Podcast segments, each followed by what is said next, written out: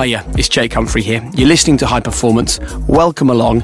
I think you're going to find today rather interesting.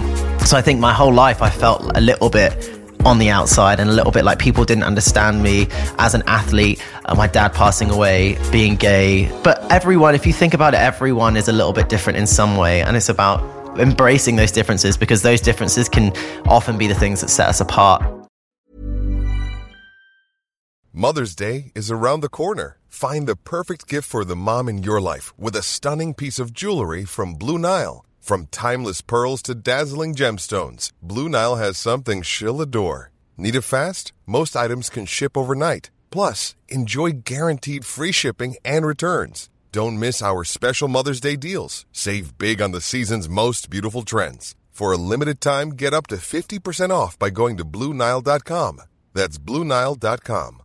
I'm Sandra, and I'm just the professional your small business was looking for. But you didn't hire me because you didn't use LinkedIn jobs. LinkedIn has professionals you can't find anywhere else, including those who aren't actively looking for a new job but might be open to the perfect role, like me. In a given month, over 70% of LinkedIn users don't visit other leading job sites. So if you're not looking on LinkedIn, you'll miss out on great candidates like Sandra. Start hiring professionals like a professional. Post your free job on linkedin.com/people today.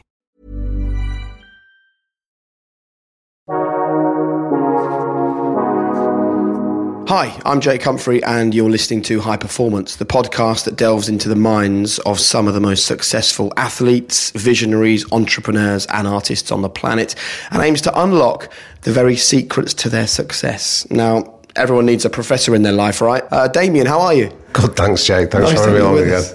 You know those guests, right, who are young, good looking, massively talented. Don't you hate them? Wow. we don't really. Actually, there is nothing to dislike, to be honest, about our guest today because he's a man who won a national. You have to correct me if any of this is not Okay. right. A national under 18 competition, aged just 10. yeah. At 13, competed in the Olympics. Well, I was 14, 13 when I qualified. So, you know. Right, 14 when he competed in the Olympics. His career has been touched by tragedy. He's grown up under the glare of social media. He's come out. He's got married. He's had a baby. And he's still only 25.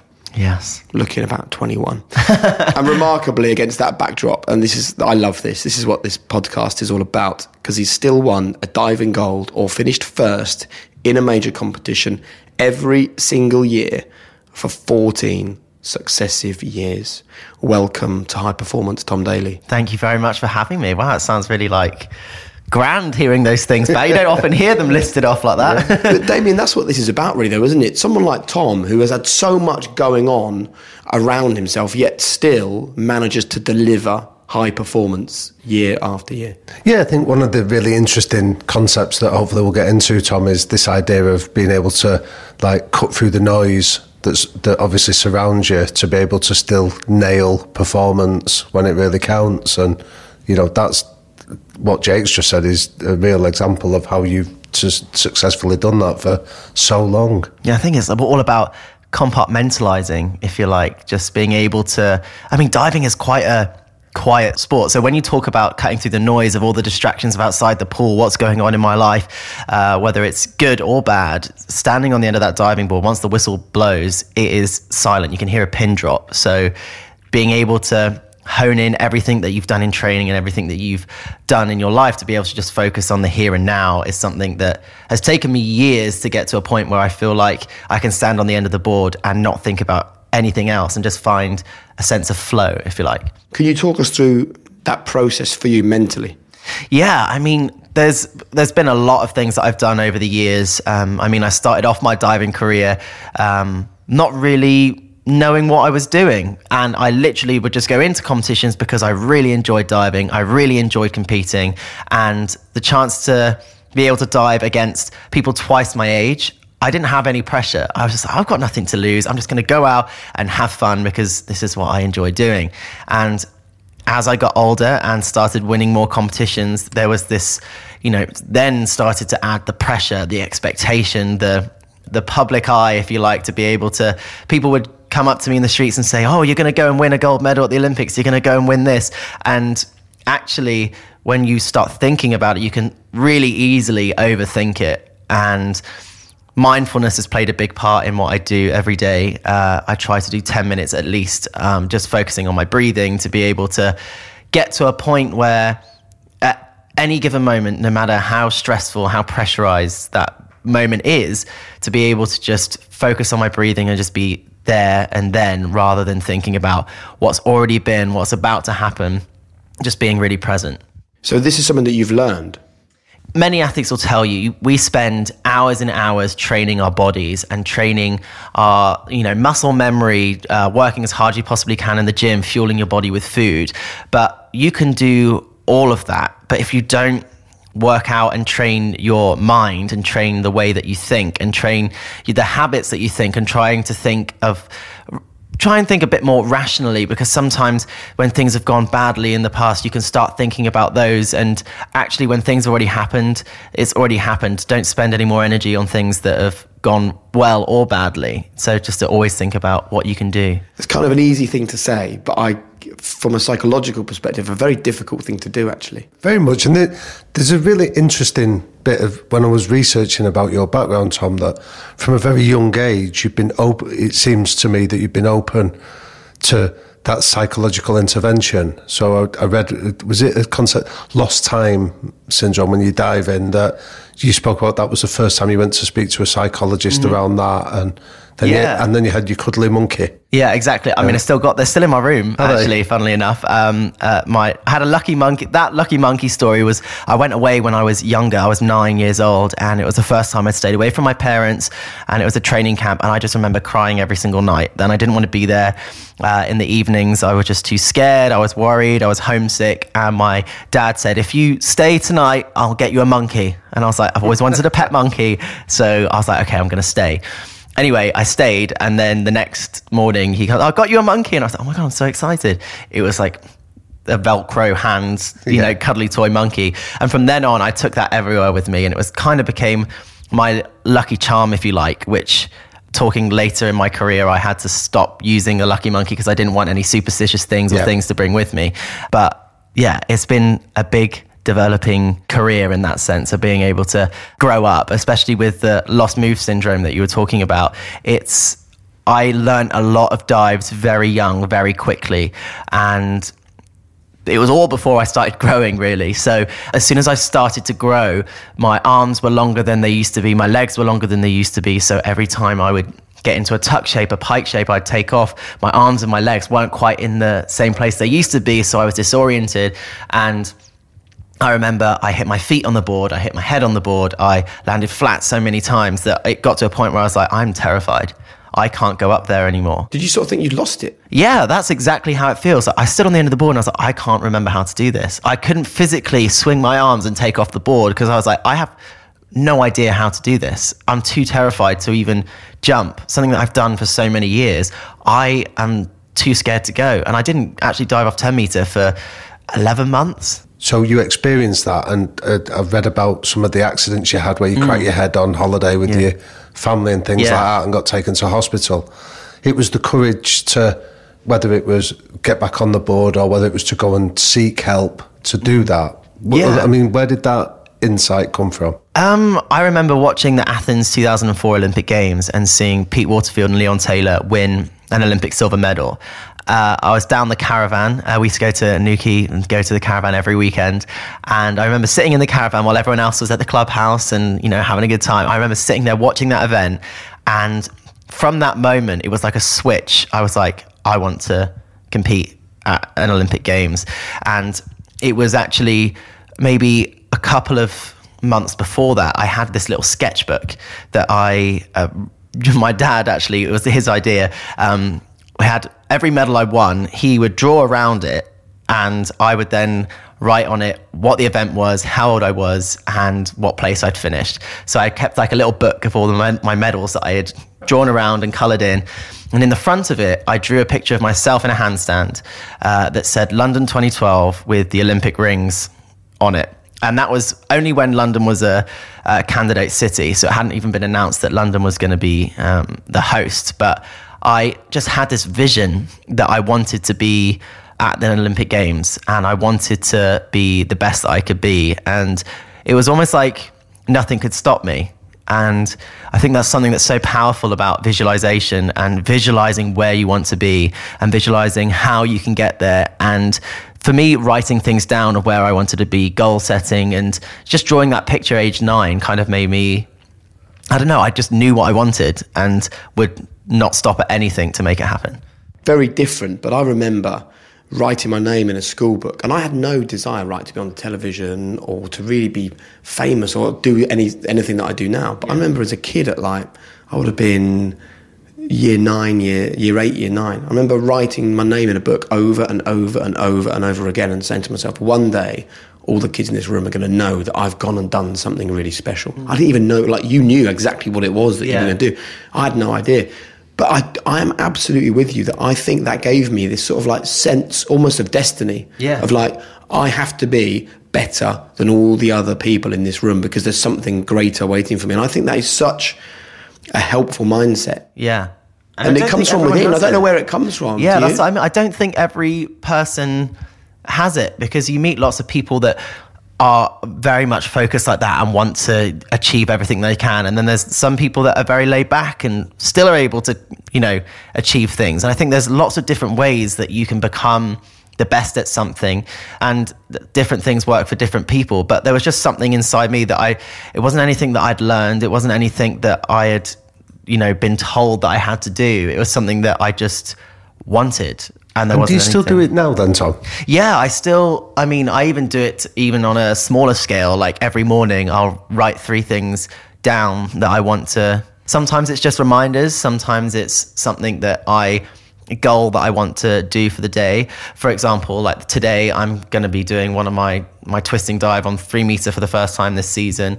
I want to stay positive when I go into the pool after, because I know I've got a hard gym session later. So sometimes after a hard gym session, you can feel like you're not going to have the best pool session and also just being able to make sure that I pick up some milk on the way home. So like there's three but there'll always be three things that I write down every day that I want to achieve and again I'll do that at the beginning of every year. But the difference is now that I don't write outcome goals. Outcome goals for me are a slippery slope. Thinking like if I was to write down win world championships or win world series, that for me is too much focused on the outcome. And outcomes you often can't control. The only thing you can control is the process. So controlling the controllables and focusing on what you need to do to get to where you know where you want to be and you know how you can achieve the goals that I wouldn't want to write down, but to be able to focus on the process of each individual thing as it comes rather than just thinking, I need to get there and not think about how So when did you do that? Because I mean, the example that you wrote, that lovely example of drawing the picture, Yeah. is very much an outcome goal Yeah. Mm-hmm. of standing on the podium at, um, at London. So there's been a transition between going from outcome to process now. When did that happen? I mean, when I was younger, the concept of thinking about the process and thinking about what I, I just couldn't get my head around that. All I wanted to do was go to the Olympic Games. Like, I still know what I want to achieve, but being able to then disregard that and think, okay, how do I get that? What are the steps? What is the process to get there? Because, you know, I don't start thinking about the Olympics and competing there until it's the next competition because I have so many competitions before that. Yeah. I have the national championships, World Series, World Cup, European championships, and then the Olympic Games. So, not getting ahead of myself is something that I try to do now because you want to be able to take each competition as it comes and then get to the Olympic Games and be best prepared because you don't want to have all of that constant energy and constant thinking about the Olympic Games. Yes, it's always there, but you want to be able to focus on things before that too. Your transition period was fascinating for me when I was reading about it at that young age where you were being taken to the Olympic site long before it was ever built and the Daily Mail put you as one of their seven to watch, didn't they? Yeah. Seven years out from the games and things like that. It fascinated me the fact that you've almost been put on that pedestal for a long time and then you'd spoken earlier about this sense of not going into competition with that weight of expectation on you. So when did you learn that process?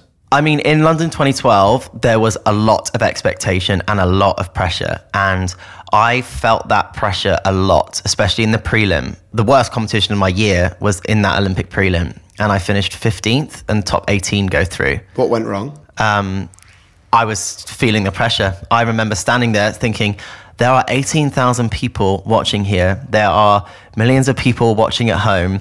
There's billboards on the mall outside the pool with my face on it. And I'm here about to do six dives that I've trained for four years and I get one shot at this. And I remember thinking, oh my God, like. So all of uh, your learning about compartmentalizing your life and when you get to the pool, everything else doesn't matter. Yeah. That on that day, that, Went out the that window. process failed you. Yeah, it went out the window. And I I remember going through the competition thinking, oh no, this is this is everything that I didn't want it to be. And it wasn't until I mean, I made it through the prelim and got to the semi final and I was like, you know what? Why why am I doing this if I'm not enjoying it? And if I'm not going to this competing in Olympic Games for most people is a once in a lifetime. To compete in Olympic Games in front of a home crowd is like something that so few people get to ever experience. So I was like, you know what? I'm just gonna have fun and enjoy this and just let it rip. And I remember the semi final went consistently well. And then going into the final, instead of being worried about what might go wrong, I was just like, you know what?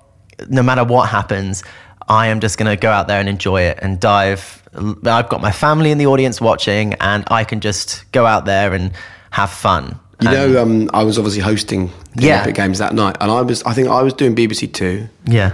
I think Gary Lineker was hosting on BBC One, and someone else was hosting on BBC Three. Three channels, three different sports. All of us got the word. The producer came on and said, "Right, listen up. Every channel is switching to the diving. Yeah. Tom's about to win a medal, we think. Yeah. And suddenly, at that moment, BBC One, Two, and Three all just go away from everything Yeah. they're covering, and they're live in the pool for Yeah. your moment. I'll never forget that. And I, uh, I remember going into the last dive, like I knew I was in medal contention. And I remember walking to the end of the diving board. The cheers were just like deafening. Thousands and thousands of people. The whistle blew and it went completely silent. There was nothing because it was so loud before it. All you could hear was the, the water going down the, the filter and the drains. And when we're walking to the end. I look down and you see the Olympic rings on the bottom of the pool, London 2012. And I remember standing on the, like walking to the end thinking, this is the moment that I have dreamt of my whole life.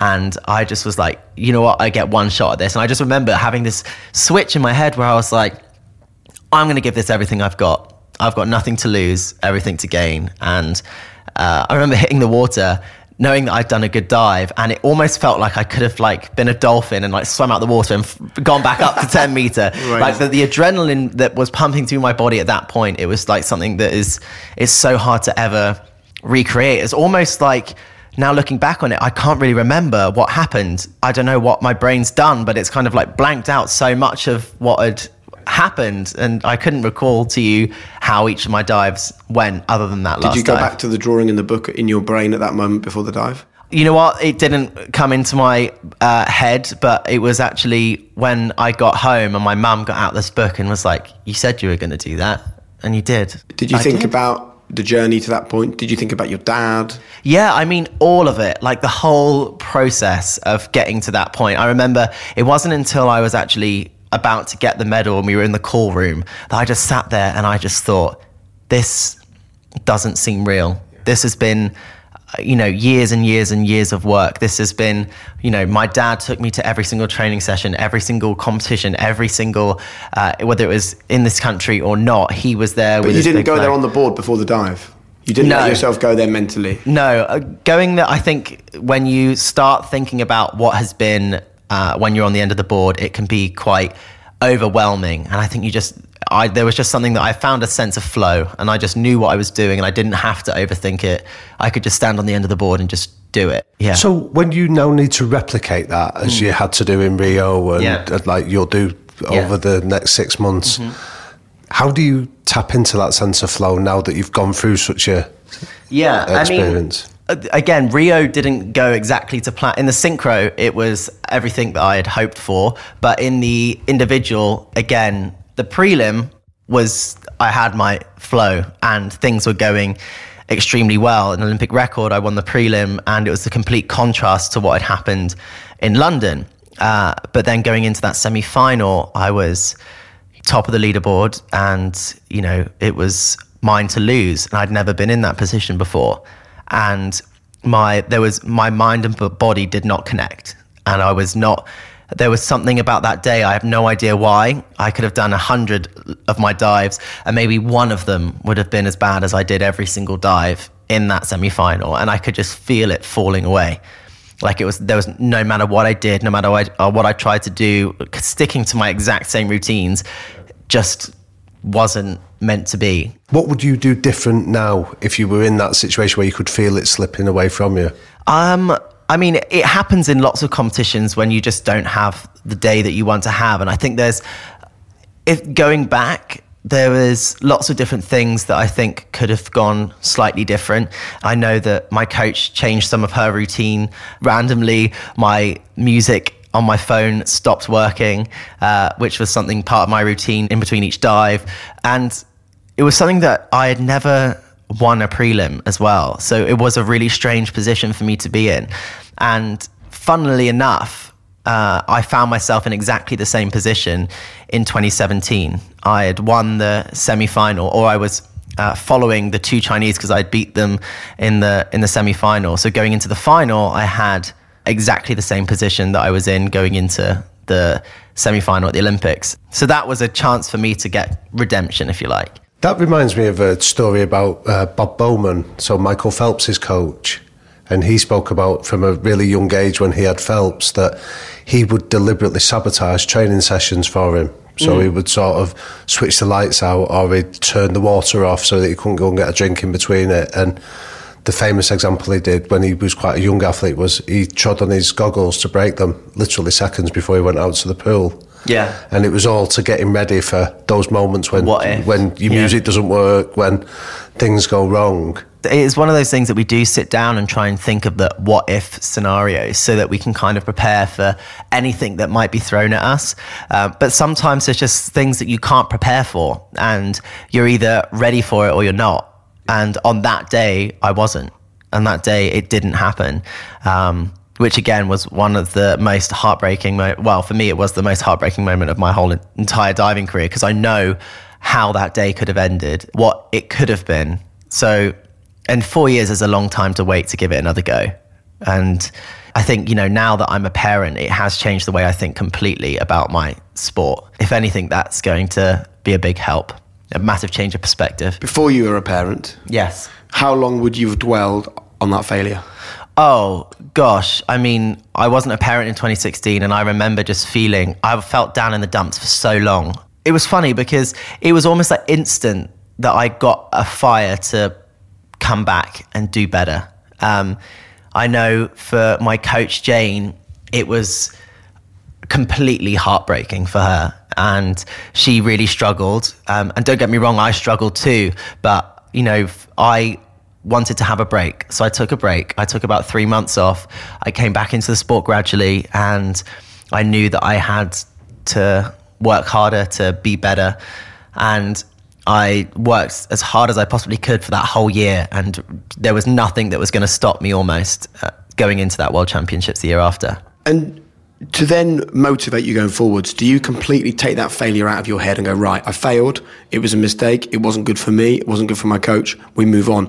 Or are you the kind of athlete that goes, right, remember how that felt, remember that mm. moment, mm. remember how dark yeah. that was, don't let yourself go there again. What's what's your approach to that to holding on to that failure or letting yeah. it go? I mean, I try to I try to analyze what like and do like a debrief of what could have been different to avoid those situations. But actually, sometimes there is no. Uh, there, there isn't anything in particular. Sometimes it's just one of those days. Um, and for me, I don't like to think of something. I don't like to be on the board in any way and think, don't let this happen. Don't do this. Because often if you think don't do this you're going to do it. So being always trying to talk to myself in positive self-talk and right. be like focus on the process make sure you jump swing your arms make sure you come out quickly those kind of things rather than thinking oh i need to do this dive but don't do it wrong because else you're going to be out if that makes sense. Yeah it does. But failure can be a really good tool for improvement of course. motivation, can't it? For the training, it's a massive motivation. Like, you know, on the days where I would feel like, oh gosh, I, I really, this is tough today. I think, you know what? The tough days is what is going to set me above the rest. These little 1%, these um, making sure that I recover in this way, making sure I do this, make sure I sleep these many hours. Being able to do that, those little 1% can make the biggest difference. So having gone through failure and having something to claw after and achieve is something that's very motivating. When you're ready to pop the question, the last thing you want to do is second guess the ring. At Bluenile.com, you can design a one of a kind ring with the ease and convenience of shopping online. Choose your diamond and setting. When you find the one, you'll get it delivered right to your door. Go to Bluenile.com and use promo code LISTEN to get $50 off your purchase of $500 or more. That's code LISTEN at Bluenile.com for $50 off your purchase. Bluenile.com code LISTEN. Hey, I'm Ryan Reynolds. At Mint Mobile, we like to do the opposite of what Big Wireless does. They charge you a lot, we charge you a little. So naturally, when they announced they'd be raising their prices due to inflation, we decided to deflate our prices due to not hating you. That's right. We're cutting the price of Mint Unlimited from $30 a month to just $15 a month. Give it a try at mintmobile.com slash switch. $45 upfront for three months plus taxes and fees. Promo rate for new customers for limited time. Unlimited more than 40 gigabytes per month. Slows. Full terms at mintmobile.com. I'm Sandra, and I'm just the professional your small business was looking for. But you didn't hire me because you didn't use LinkedIn jobs. LinkedIn has professionals you can't find anywhere else, including those who aren't actively looking for a new job but might be open to the perfect role, like me. In a given month, over 70% of LinkedIn users don't visit other leading job sites. So if you're not looking on LinkedIn, you'll miss out on great candidates like Sandra. Start hiring professionals like a professional. Post your free job on linkedin.com/people slash people today. I wouldn't be sensitive about the way I ask this because I appreciate Yeah, no, your you dad's for it. not here. But um, there was a lot of sort of drive from your dad Mm. that obviously pushed you. So there was times when, as a especially as a young boy, you were in situations where you were homesick and you Yeah. were going away to camps and you were going into a level of competition that might that obviously made you feel uncomfortable. Yeah. and your dad was there as a very much a driving force. Yeah, I think I would never have actually gone on the camps if my mum or dad weren't going to be in the hotel next door. My dad was unlike a lot of the parents um, of sporting people. He didn't pretend or even try to know anything technical about diving. He didn't pretend or try to say things that I needed to improve on or work on. He didn't pretend to try and adjust what I ate or adjust how much I slept. He let me figure it out and he was just there for me. Even just things like the way that my dad used to make me feel about competition. I remember that first competition where I was diving for the first time in a senior competition at 10 years old, the senior national championships. I remember we got the list of how many people were going to be in it and there was 18 divers. And I was said to my dad, I'm so nervous. Like, what if I do badly? What if I don't dive as well as I do in training? Uh, you know, it's the first time I'm going to dive at a senior event. And he just said to me, Tom, there's 18 divers in this competition. If you come last, you are going to be 18th best in the whole country. Like, how cool's that? And when he said that to me, I was like, you're right. 18th best in the country. That's pretty darn good. Yeah. The way that he used to say things to me just took all the pressure off. Like I knew whether I did well or I did badly that he would have just treated it exactly the same. And my mum as well, she was just very much like, "Oh, that was nice," even if it was absolutely diabolical and she knew it. She would just say, "You know, you did a great job today." I find this a really interesting topic. I actually get quite moved by it. Like when you told your story about your dad saying you can come 18th, I was sitting Yeah. here welling up a bit because like, as a parent, all you want hmm. is just for your kids to be happy and to do their best, Yes. right?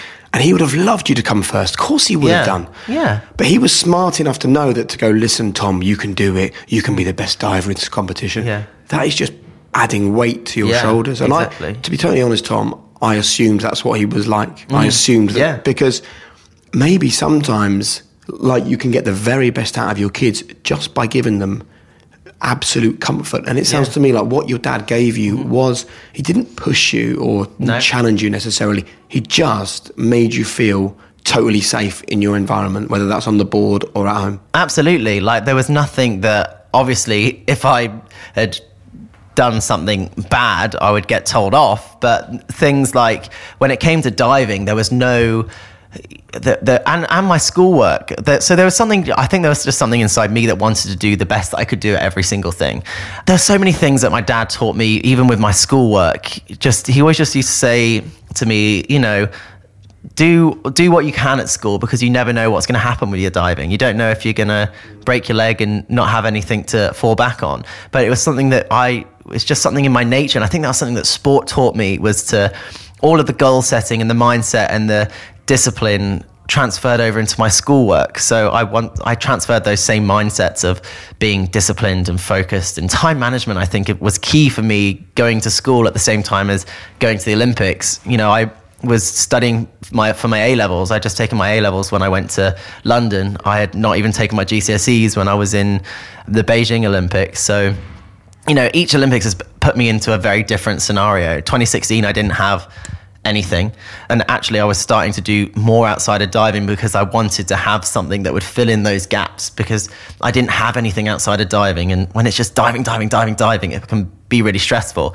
I mean, now I mean, I'm married, I've got a kid, so that takes a lot of that away. Like, I can actually, for the first time ever, leave my diving at the pool. Like, I've never been able to do that before. But when you have a kid, you don't have a choice. You don't, you can't be thinking about what you're going to be doing tomorrow in the pool. You're not, you have to be thinking about what's going to be going on with Robbie today. Like, what is he doing? Is he? It's good for you, isn't it? Yeah, it is. For me, it feels like there's a disconnect here, though, because you've got a dad who's massively Mm. supportive, and you've got a son who is an elite athlete. Mm. So where is the person saying this is what elite behaviour is, this is what elite thinking is, this is the mindset of a competitor? Because you say, well, I just sort of had it, but I don't know whether I believe people can be born with that Yeah. mindset. Damian can talk to you about the, the sort of golden seed theory that someone has to put that into you. Mm. You grow it, but they have to put it there. I can't think of a particular time where somebody had ever said to me that I needed to do something. For me, the only thing I can think of is what was when I was watching that competition in Athens. When I saw Leon and Pete win an Olympic silver medal, that for me was like, I want to do that. And I remember going to watch well, at that national championships that I went to, Leon and Pete were there, and I remember going up to them asking for their autograph and getting them to sign my calendar. I mean, I dived with Pete in the London Olympics in synchro, you know, eight years later, but it was. I think you know, speaking to Leon, to, I used to speak to him quite often because it then kind of became like a mentor role. And he used to call me once a week, and we'd just talk about my training and what I was doing, and he would give me little words of advice and tips. So he definitely helped me with what a, an athlete needed to do and what an athlete needed to be. Um, but for me, what an athlete is has changed so dramatically over the years. It wasn't just a, I haven't been the same athlete my whole career. My first coach was very much a laid back coach and would just, you know, he wouldn't really care so much about what I was doing outside of the pool. It was more performance based, very technical. He taught me all of my dives, which I absolutely loved. But then it got to a point where you get so comfortable with someone, if there's some, and he's like, oh, you need to do one more. Oh, no, I think I'm done. Like, you need someone that is going to come in, change things up, push you. And when I moved to Jane, that really changed the way I thought about what it meant to be an athlete. There was so many different new ideas and things that have been developed talking about I'd never really thought all that much about my nutrition and my recovery and all the little extra 1%, the ice baths. Even psychologically, we do a thing called Mental Mondays. Every other Monday, we have a workshop on a different part of the psychology of what it means to be a competitor. So I do a lot more thinking about that side of things now. There's something that's always been competitive in our family, though. Like playing a game of Monopoly at Christmas. Oh my god, boards get flipped, cash gets thrown. Like Look, we got there in the end. Yeah. I mean, we Yeah. got there in the Yeah. end. Yeah, Because, exactly. You know, there had to be something, and there it is. Yeah. It's a competitive family. Yeah. There's a theory that I'm sure you're familiar with, with this idea of like trauma leads to triumph. Yeah. Again, looking through your biography, Tom, there's a couple of incidents that stood out for me that I'd be interested in just understanding more. So, there was your experience of feeling isolated at school as success took you away from your peer group, and Yeah. and and you experienced the bullying, and then there was almost the trauma that would have followed your dad's passing, that would have, I imagine, would have led to a sense of isolation again Yeah. you know I- i'm interested in in how you handled those moments where you've had to go off on your own and forge your own path my whole life, I feel like lots of the time I've felt like people don't understand, people don't get it. with school, people just didn't get it that I wanted to be at the pool for five hours after school. People didn't get the fact that I wanted to do everything that I could. I didn't couldn't go to the cinema in the evenings and come back at 10:30 if I had to be up at 6. I couldn't go to the parties on the weekend or drink when everyone else was. You know, those little things, people just didn't understand that. And then I felt the same when my dad passed away, you know, I went and competed at the national championships the week after, which looking back on now is like kind of like crazy. But I must have just, you know, that's what my dad would have wanted me to compete. Like he would have wanted me to carry on. I didn't miss any training sessions, and I don't know. There was just something that was very tunnel vision on that, and it was almost like I was shutting everything out. But yeah, like again, like I didn't think that any of the diving people understood how I was feeling. I was always trying to just, you know, get things done and not think about it and just be like, I know, I know what I need to do and I just need to do it. And then a similar thing my whole life is obviously I knew that I was different as long as I can remember. And I think when I came out in 2013, I almost felt alone then. I was like, I don't know if people understand how difficult it has been for me growing up and feeling different, feeling on the outside and feeling like I was an outsider, but people didn't know that I was an outsider. I knew that I was an outsider and I wasn't the same as everyone else. And in a certain way, I think growing up um, as a as a gay little boy and then growing up with knowing that and not knowing how to say it or if I could ever say it, especially in the public eye, that there was something I think about that that I wanted to prove that I could be good. I could do well at school. I could be good at sport, and that wasn't going to define me. So I think my whole life I felt a little bit on the outside and a little bit like people didn't understand me as an athlete, uh, my dad passing away, being gay. But everyone, if you think about it, everyone is a little bit different in some way. And it's about embracing those differences because those differences can often be the things that set us apart from the rest when it comes to life experience and what you can handle. But then we all need a tribe, somebody that we feel a place we can go to where we can be ourselves yeah. and and and be safe and be secure in that environment. So do you feel you found that now? That oh, absolutely. My, I mean, my diving team for one. My obviously my family. Um, there was something that was so special about being able to go to diving, being able to be myself. Not necessarily that they knew exactly um, everything, but the fact that I was able to be myself, it kind of did make me feel safe. I had a safe environment at home. I had a safe environment at the pool as well, which I think can then take a lot of stress and pressure and anxiety away to allow us to fly. I wonder whether, when I hear all of this, mm. whether you actually feel quite bulletproof because I think that when people have, and there has been clinical studies into this, mm. that when people have these big traumas early in their lives and things keep on happening, it, it can send you one way or the other. It can yeah. break a lot of people, or it can lead to the kind of person who just has extreme resilience. So you're mm. bullied at school. So your dad dies. So you become publicly known and you have a couple of exposes in the press. Mm. So there's question marks about your sexuality and you haven't yet come out. So you go onto a TV show and British Swimming doesn't back you despite yeah. the fact that you're making diving more popular than ever before. Yeah. So there's huge pressure on you to deliver when you're on the diving board. And of course, you've got your friends and you've got your coaches and people you can talk to. But you know what? It all comes down to Tom Daley dealing with that in his head. Yeah, absolutely. It's something that I've had to deal with so many things from such a young age that I don't know any different. So, do you feel bulletproof?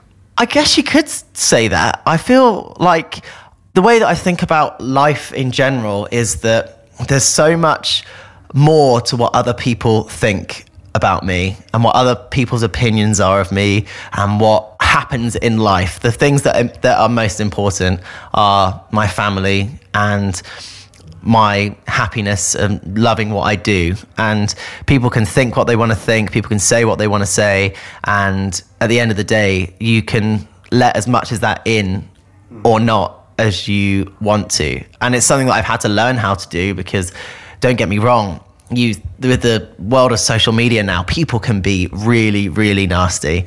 So being able to rationalize things I think is something that's really key and something I've had to learn to rationalize the fact that that's someone sat behind a computer and would they really say that to your face? Are you bothered anymore? Like I imagine there was a time where you felt like shouting from the rooftops, "Hey, I'm a human being. Yeah, I'm a nice guy. I'm just trying to be an elite performer. Why are you all trying to fuck with my head like yeah, this? no, exactly. Of course, you uh, initially when those things happen, you want to say that, but it's also now I've learned I don't want to give them the satisfaction of knowing that I've even read it because people can be horrible and that's for them to be horrible. But you know, I like to kill people with kindness.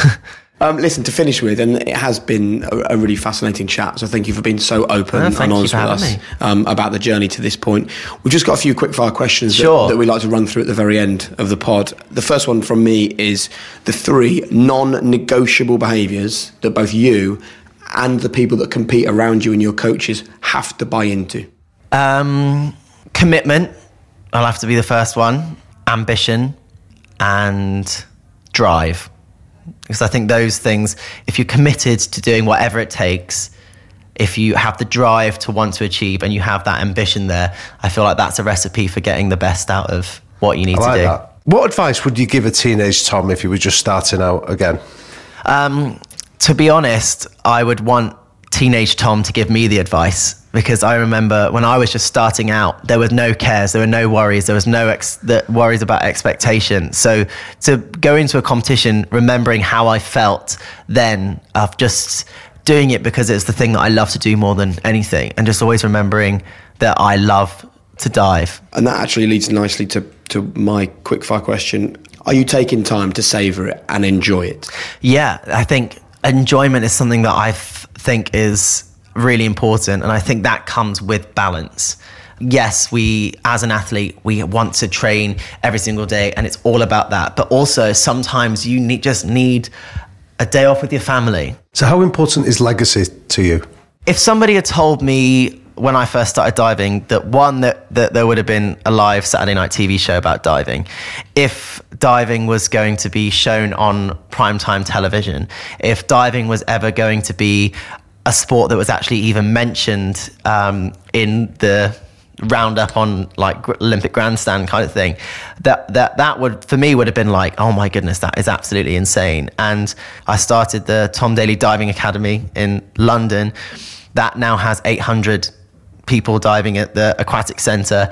I wanted to try and make diving accessible. Is something that I would love that in 10 years time people can go to their local pool even if they've just got a poolside or even if they've just got a one meter board they don't need to have the full facility but they have the opportunity to learn to dive just giving people the opportunity to be able to try it was something that i would like to think would be my legacy Very nice. And the final question for people listening to this your one golden rule for living a high performance life. high performance life only touch things once.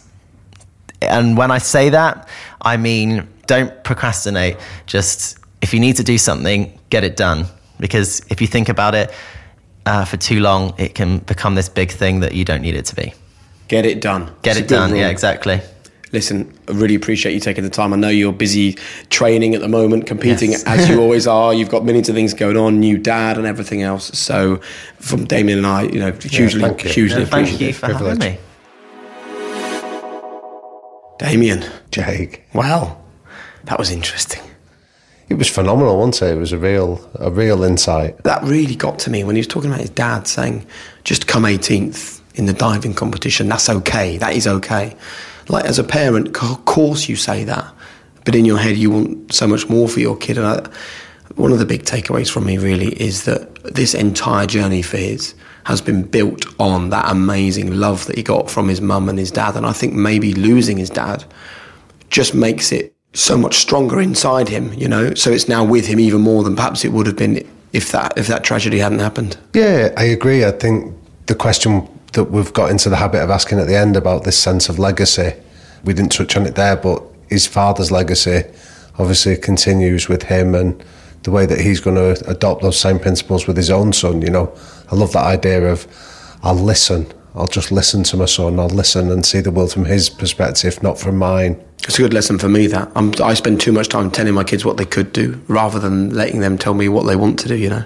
Yeah, yeah, and like you say, I, I, I found it interesting that you know his dad obviously had the same emotions that you have, that I have. That you tell them you don't need to win, you just need to do your best. But it's hearing it how it landed with him was I found quite humbling. Well, there we go. Another interesting insight into a high performance life. And you don't always get what you think you're going to get, do you? No, we've set off with the best laid plans, and they've taken it to places that are completely unanticipated.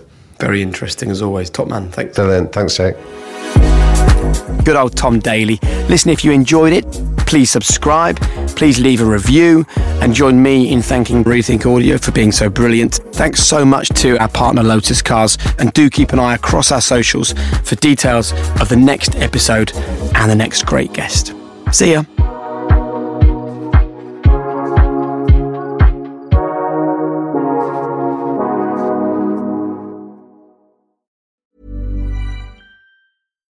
We're on a budget, we still deserve nice things. Quince is a place to scoop up stunning high end goods for 50 to 80% less than similar brands. They have buttery soft cashmere sweaters starting at $50, luxurious Italian leather bags, and so much more. Plus, Quince only works with factories that use safe, ethical, and responsible manufacturing. Get the high-end goods you'll love without the high price tag with Quince.